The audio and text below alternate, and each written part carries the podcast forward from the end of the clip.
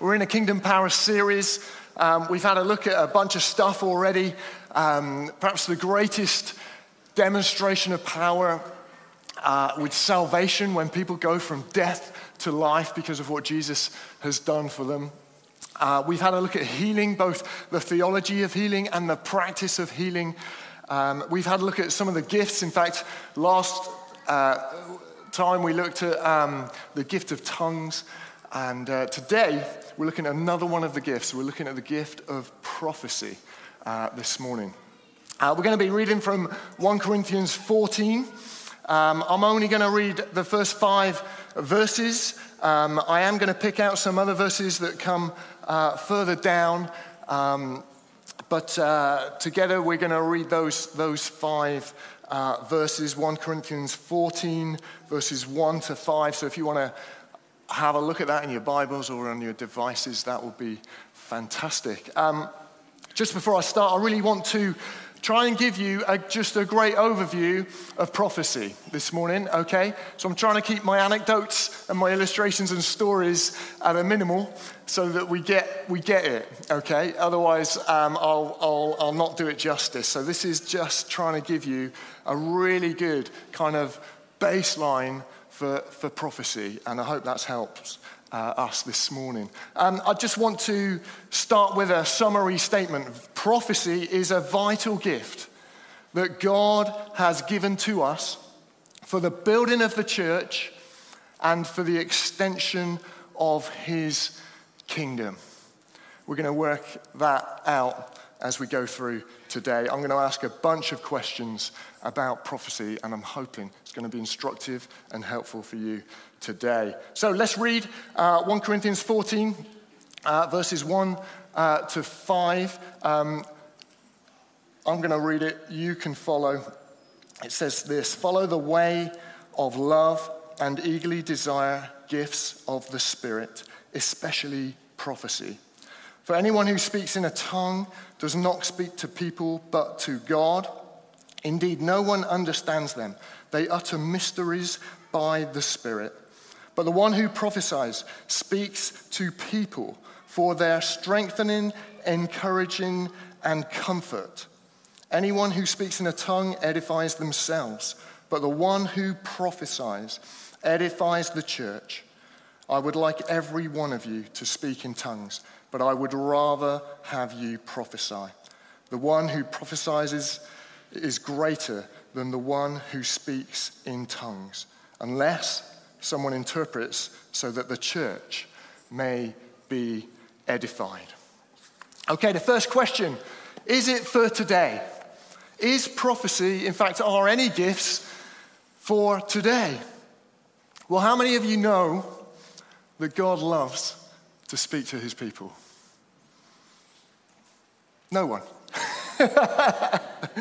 well, he did it right at the start in Genesis 1 3. And God said, He spoke, let there be light. And then right at the end, Revelation 22 20, he who testifies to these things says, Yes, I am coming soon. He starts it all off and then he promises he's coming back all of which are spoken, and God continues to speak right the way through the Bible, and He continues to speak today. God has spoken since He created the world, He has spoken through His people. We see that through the prophets in the Old Testament. He has spoken supremely in the gift of His Son. He has spoken through the apostles, and He speaks through His word, the Bible. And it's the Bible itself that provides and tells us of a foundation for believing that God continues to speak to his people through prophecy today. David Pytches, he said this prophecy, and therefore the prophet, was promised by Christ, preached by the apostles, and practiced by his disciples. Is it for today? Yes, indeed. It really is for today. So, what is it? What is prophecy? Well, it's a Holy Spirit gift. I've said that already. It's a gift, and therefore it doesn't belong to us. In that sense, it belongs to God. And God gives gifts, He distributes gifts as He will. In His free kind of extravagance, He gives gifts to people. It's distributed at His discretion in terms of the measure and the amount of every gift. The word prophet actually means the function of declaring, proclaiming, heralding, if you like, speaking out or making known. So that is a vital component of what prophecy is speaking out. Something that's spoken. It's got to be spoken. The other key element of prophecy is hearing from. Speaking out and hearing from. God reveals something to those who believe in Him through the Holy Spirit. It is God revealing and communicating, revelatory, inspired by Him, the Holy Spirit, not by us. That's a crucial difference, right? A God word as opposed to a man inspired word. So you have to be a believer. You've got to believe in that God to be able to hear him. And a believer who knows and has encountered the Holy Spirit because it's the Holy Spirit that divinely inspires us as God Himself speaks to us. Sam Storms, in attempt at making a definition, says this. He says, The speaking forth in merely, merely human words, something the Holy Spirit has sovereignly and spontaneously revealed to a believer. So it's a word from God. Important distinction here it is not the word of God. Okay? Prophecies are not the Bible. The Bible is different. The Word of God in here is different to a prophecy. Prophecies do not carry the same weight and authority that the Bible carries. It is God's, the Bible is God's unique, eternal, full, and final word. Okay? It's important to understand that. So, scripture is the word of God, prophecy is a word from God that's got to align with scripture, but it doesn't have the same weight as scripture. And this can lead to problems. If we put too much weight on prophecy, that it is like final authority, then as you can imagine, that can cause problems. If we take it too seriously, we've lost something of the balance. But if we don't take it seriously enough, then the Bible says that we're despising the gift that God has given us. Graham Cooke, in his book, Developing Your Prophetic Gifting, which, by the way, if you want to develop your prophetic gifting, is a great book to read by Graham Cooke. He says this the answer to misuse and abuse of prophecy is not non use, but proper use. Now, I think it's a really good quote because it can be abused and cause problems, and so people are fearful of it, therefore, and then stop doing it. It can be kind of shunned and kind of not made anything of because of that same reason. And what we've got to find together is a biblical and proper practice of the prophetic gift. So it can range in content from a number of things. It can start with what seems to be a very simple encouragement. And you might ask me, well, how does it differ from the gift of encouragement then? Well, the difference is that it is divinely inspired in a moment. The words might be the same, but there's a, a divine now moment for those words. So, for example, I would be very happy prophesying over someone saying, just praying for them, and then just in that moment, I just feel that what they need to know is that God loves them. Now, that's obvious, like God loves everyone, right? In one sense. But what it makes it prophetic is when it's pertinent to them in that moment and it's divinely inspired for them. And as I might start speaking that over them, I might start saying, God loves you, you know, and He just wants you to know that. And you're safe in His hands, for example. They're just starting to well up, or, you know, you're thinking, wow, this is a moment. And yet it's a simple encouragement in many ways that God loves you. It can be that, and that's very good. But imagine if we had lots of words like that come here on a Sunday. Like, I just want to say, God loves you. And you step down and you say, Well, great, I knew that anyway.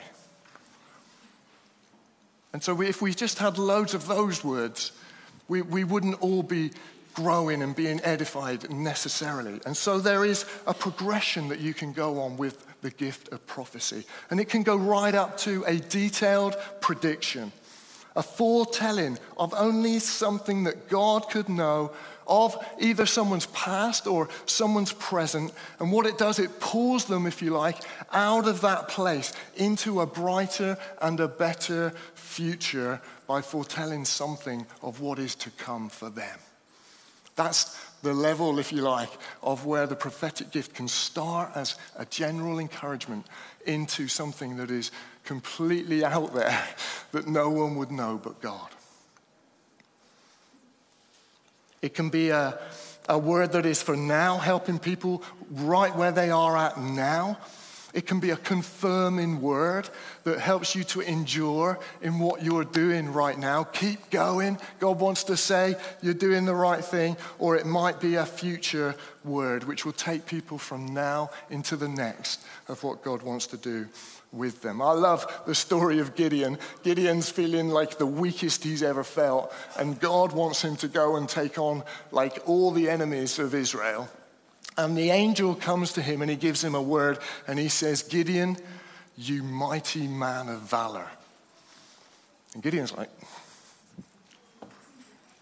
me? because that angel is being prophetic in that moment for Gideon. And Gideon, as you read the rest of the story, walks in to that promise to be that mighty man. But at that moment, he was he, was, he said, I'm the weakest clan in Israel. What, am I, what are we going to do against these mighty enemies? So that's prophecy. It is for today. What is it? It's the, all of those things. Who is it for? It's a gift and it's available for every believer. If you believe in God, the gift of prophecy is open for you. 1 Corinthians 14 31, you can all prophesy. We've read here, follow the way of love, eagerly desire the gifts of the Spirit, especially prophecy. Verse 5 I would like every one of you to speak in tongues, but even more to prophesy. If you're in school and you're a kid in this place and you know Jesus, you can prophesy. God will reveal things to you, and you can speak out those revelations for His glory. If you're an older person, if you're, and it's for everyone, right? It's for everybody who is a believer. And we probably at this point need to distinguish, don't we, between like you can all prophesy, that's great, but also Christ gave the church himself, Christ himself gave gifts to the church for the strengthening and the encouragement to equip the people for their works of service. And he gave them, didn't he? Apostles, prophets, evangelists, teachers. So there's this, everyone can prophesy, but there's also this office, if you like, of prophet. And we need both. It's a bit like the gift of teaching. Everyone can teach, that's right. It's biblical. But some have a unique, amazing gift of teaching that is of a different order that God has divinely inspired. What does that office of prophet look like? Well, we would call them a prophet on the basis that their prophecies have been proven over time to be accurate, yes, to be weighty, to be full of the Holy Spirit, and to be significant, and ultimately come to pass, particularly if they are corrective or foretelling into the future. I like to think of this as a swimming pool, okay? Oh, there's a slide that's going to come up. All right, that's the grottiest swimming pool I've ever seen. All right, but it has three kind of levels of depth, okay? And in the first one, you've got the gift of prophecy. It's like the shallow end that you dip your toe in and you enter in with that gift of encouragement to strengthen, comfort, and equip others. And then there's this sort of next level, if you want to call it a level, but you develop into this kind of prophetic ministry where you're growing in that gift. You're taking more opportunities. Uh, you're being, uh, hearing God in, in new and fresh ways, perhaps. And then obviously there's, there's that deep end where you become this, the, recognized actually for that gift by others in the office, if you like, of prophet. A prophetic, prophetic word is for everybody uh, too. It's not just for believers, it can also be for those who don't yet know Jesus. And it doesn't always, therefore, have to be in the context of church, although that's the context that Paul is writing to here in 1 Corinthians. And it's a sense in which that this can be used evangelistically as well. This, verse 24 and 25, helps us. An unbeliever or an inquirer comes in while everyone is prophesying, they are convicted of sin and brought under judgment by all, as the secrets of their hearts are laid bare. So they fall down and worship God, exclaiming, God is really among you. It's an amazing couple of lines that we can aspire to in this church community.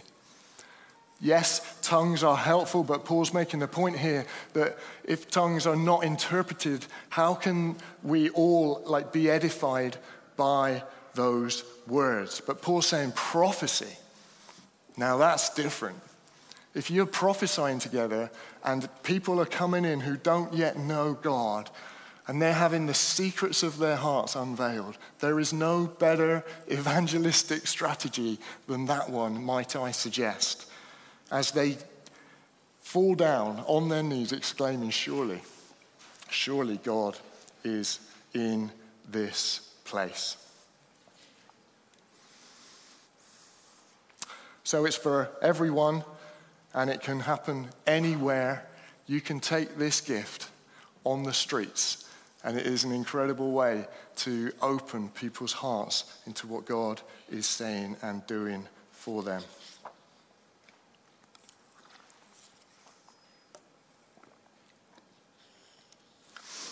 I wanted to just share a little bit on the back of Veriadana's and Philippe's story. In one of the words that I had for somebody, I was at a commission prayer and fasting context. In a, um, we'd gone away for it, and I just felt God impressing upon me a story of me and my wife. And uh, she uh, had a diamond engagement ring, which I bought for her. And uh, over time, she lost one of the stones in it. And so I replaced that stone, like a good and you know loving husband. I replaced that diamond. And then um, about a year or two later, it happened again. She lost the diamond again. Well, this was what she was telling me. She lost it. Maybe she's got a bag of diamonds somewhere stored up, but uh, that's another story.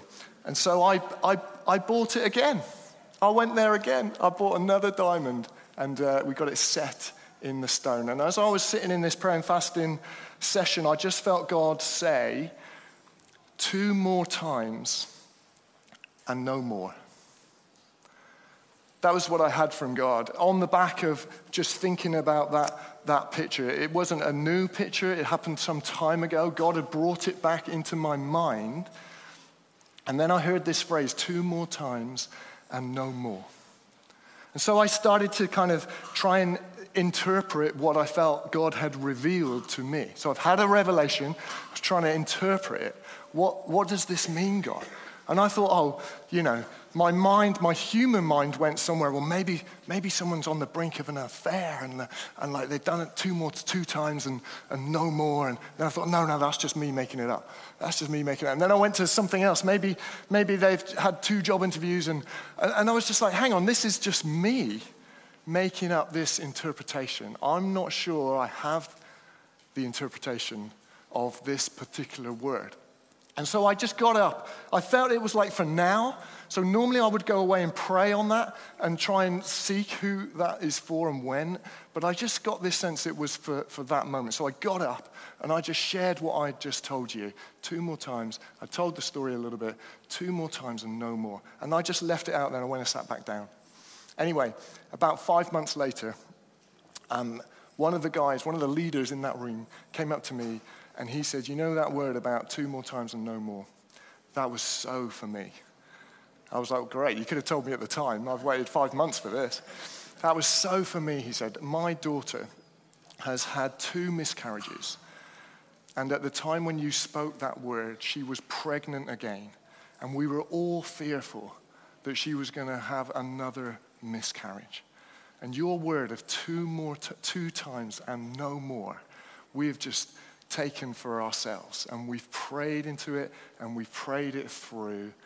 And a couple of months later, after that, he came and told me that that baby had gone to term and they had a wonderful and beautiful baby. It was their first uh, two. And so it's amazing, isn't it?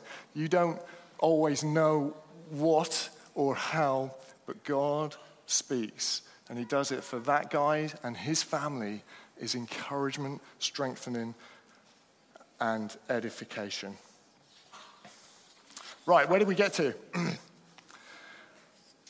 what does it do? It strengthens, it encourages, and it comforts those that it is brought to the church or potentially an individual. And I need this, don't you? I need strengthening. I need encouraging. I need comforting. Do you? I need this gift in my life. This church needs this gift. And by the way, we're, we're good at this, to be fair, church. You who prophesy, I want to commend and encourage you for the very fact that you step out and do that, and the way that we have active gifts in this place. And I'm here to encourage you, everyone to prophesy in that same way so that we can all be encouraged in this way. What else does it do? It restores dignity. It can bring warning and correction. It can give direction. It can give an agenda for prayer. Prayer and prophecy are closely linked. I've said already, it can be for evangelistic breakthrough. It can give an insight into pastoral situations that seem sticky and, and not going anywhere. It can provoke faith and it can bring vision. It can confirm teaching it can stir thanksgiving and praise. And it does all of those things. And that's why it's such a vital gift. That's what it does.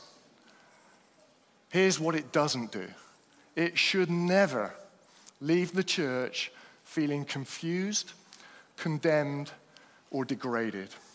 And it should never leave a person feeling inferior, intimidated, or manipulated. That's not prophecy. That might be some false kind of teaching. There are false prophets out there, it, but it's not the gift that God would want for us. So that's what does it do? How do we hear it? Okay, here we go. Here's the practicals. How do we hear, and perhaps how do we give a prophetic word from God? Are you all right with this? Are we doing okay? All right. This might be you in terms of you may never have received a, a prophetic word or given a prophetic word in this way. And uh, I want to encourage you if God is speaking to you, here's how you can work it through. First thing is it's revelation, okay? It's from God. So that means we need to get with God. if you want to hear God, the first place to go is here. This is God's word. And as we read it, we hear him speaking through it to us. So we can meditate, if you like, on him through his word. Secondly, prayer. Coming to him in communication with him. And then waiting, being quiet enough to hear him. That still small voice sometimes. Being still for more than a few minutes where everything of life doesn't come into your brain, but you're actually trying to hear and focus on God. That's the places where you will hear him. And anywhere else, by the way, in the supermarket, you know, wherever you are, God can speak. He wants you to have a desire for this. We've heard it already. Eagerly desire these gifts, expect them. And as you expect to, God to speak to you, He may give you a burden, which is like a full uh, kind of taste of, of something that He wants to give you for someone a burden for a person, for a place, or for a people group. And then they can come in all sorts of ways. Prophecies can come in dreams. Even as you are sleeping, God can speak to you. Did you know that? In visions, in impressions, in words that you might hear or see, and of course through Scripture. That's the revelation aspect of hearing from God. The second thing, I've already talked a little bit about this, is interpreting what you've heard. Okay, 1 Corinthians 13 9, and this is really key for us. It says, We know in part and we prophesy in part. When completeness comes, the verse carries on, what is in part will disappear. So there will be a complete knowing, a complete fullness of being with God when He comes again. But until then, we hear in part and we know in part. And therefore, we can only prophesy in part. Our ability to hear God is limited, it's filtered by our culture, by our life, by everything that is going on around us. And we can be prone to interpret, or should I say, misinterpret, what God is saying by our own thoughts and feelings. Do not be tempted to try and manufacture a word or an interpretation when one is not clear. Go away and pray. Seek God some more. Ask some questions when you are trying to get an interpretation. Does this fit with Scripture? Does it align with God's Word? Is it edifying, strengthening, and encouraging? Does it glorify Jesus? They're great questions to ask as you're hearing and trying to think about how you're going to share this. The third thing is application. Verse 29 of this passage says, Two or three prophets should speak, and the others should weigh carefully what is said. Some more questions are really helpful here. So you've heard something, you think you know who it's for or how, and then you can say, What do I do about this, God? How do I bring this, perhaps? It needs often to be applied. There's often a application to what you are bringing. And you can think about that. You can ask, who is this revelation for? Is it for me? And it might need to go no further. Is it for the whole church? Is it for the nation? Or is it for another person, an individual? When should I give it? If we're in a Sunday morning context, Part of this process happens at the front, and you can come and share what God has given you to the host. And we're there together to honor the gift, to work it out, to help apply it. We might ask you some questions as you, so you can continue to think and form this word so that it can be brought most effectively to God's glory and for the church's edification. Team works great around the prophetic. It was never meant to be a lone gift but to work with apostles, with uh, evangelists, with leadership, submitted into leadership and the local church. The word needs to be weighed, particularly if it is predictive or corrective.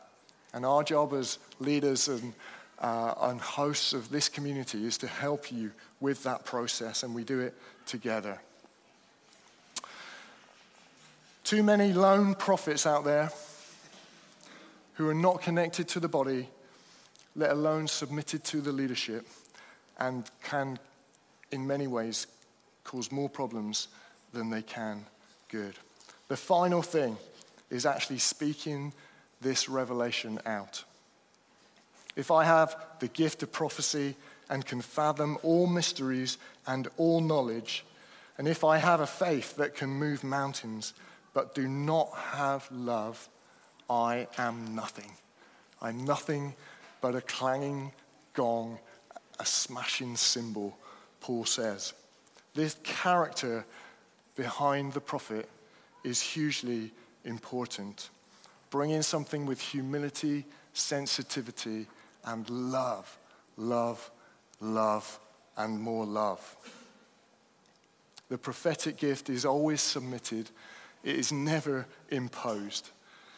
And that can have an impact even on the language that we use. And so I tend to avoid the, the, the phrases like, God has said this because I only know in part and I only prophesy in part. The word of the Lord today is, I would much rather say, I feel like God is saying, or I've got a sense that God might be speaking. Can you see what the difference is there? Where you just take that down to enable everyone to be able to hear Him and not think like there's some hotline for some to God and to people. The aim here in the language is not to downplay prophecy. We don't want to treat it with contempt, but we want to recognize that we're human before a holy God and want to give what we've heard rather than more than we should. Friends, prophecy is a great gift, and I want to encourage us to eagerly desire it whoever you are, wherever you are. Let's start with that sense of encouragement that we might edify one another. And then let's grow to wherever God would lead us, to more specific words, more specific situations, hearing Him in greater depth and clarity, and allowing Him to use us to build His church and to extend His kingdom. I'd love the worship band to come. As we have looked at the whole subject of prophecy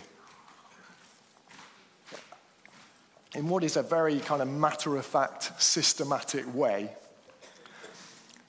I want to invite the Holy Spirit now to do what he does, which is not generally matter of fact or necessarily systematic. As he releases gifts and speaks to us, his people, um, for one another. And so, why don't we um, just stand together as the band are just preparing.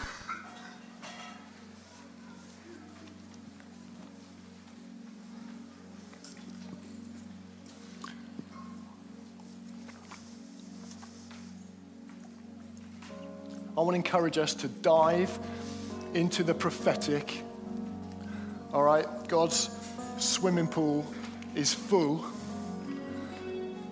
And He wants us to jump in to gifts. We've heard about the gift of tongues. Today, the gift of prophecy.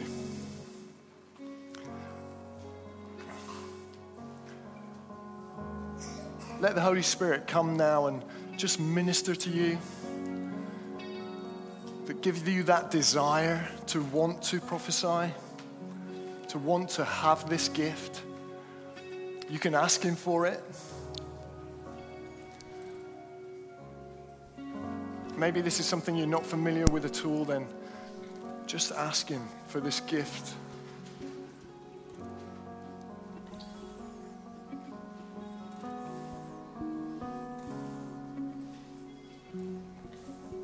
Holy Spirit, come.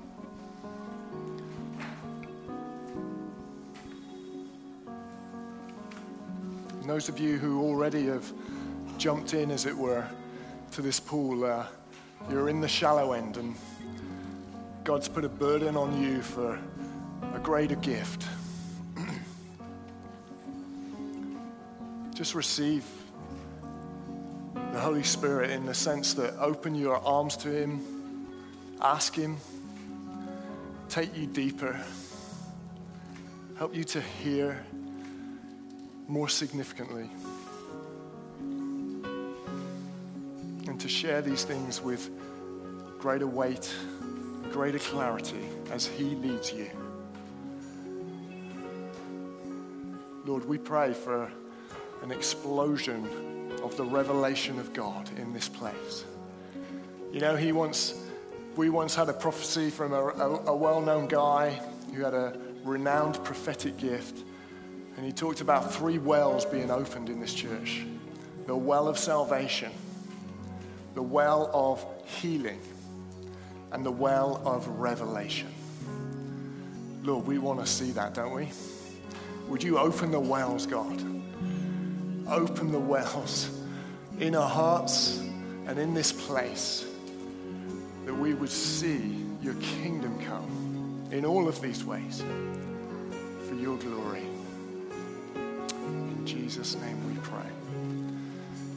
I'm just going to, band are going to take us in in terms of just hearing God now, okay? So they're going to sing just a kind of song that will help us, and I want you to just open your ears and allow him to speak to you. Just let's just practice for a moment hearing God. Let, what does he want to say to you on this day as you open your mind and heart and ears to him today? So let's be led with the band, but maybe you're just listening. Maybe you're listening to the band, yes, but to God and to the Holy Spirit. And let's see what God will do as we listen to him.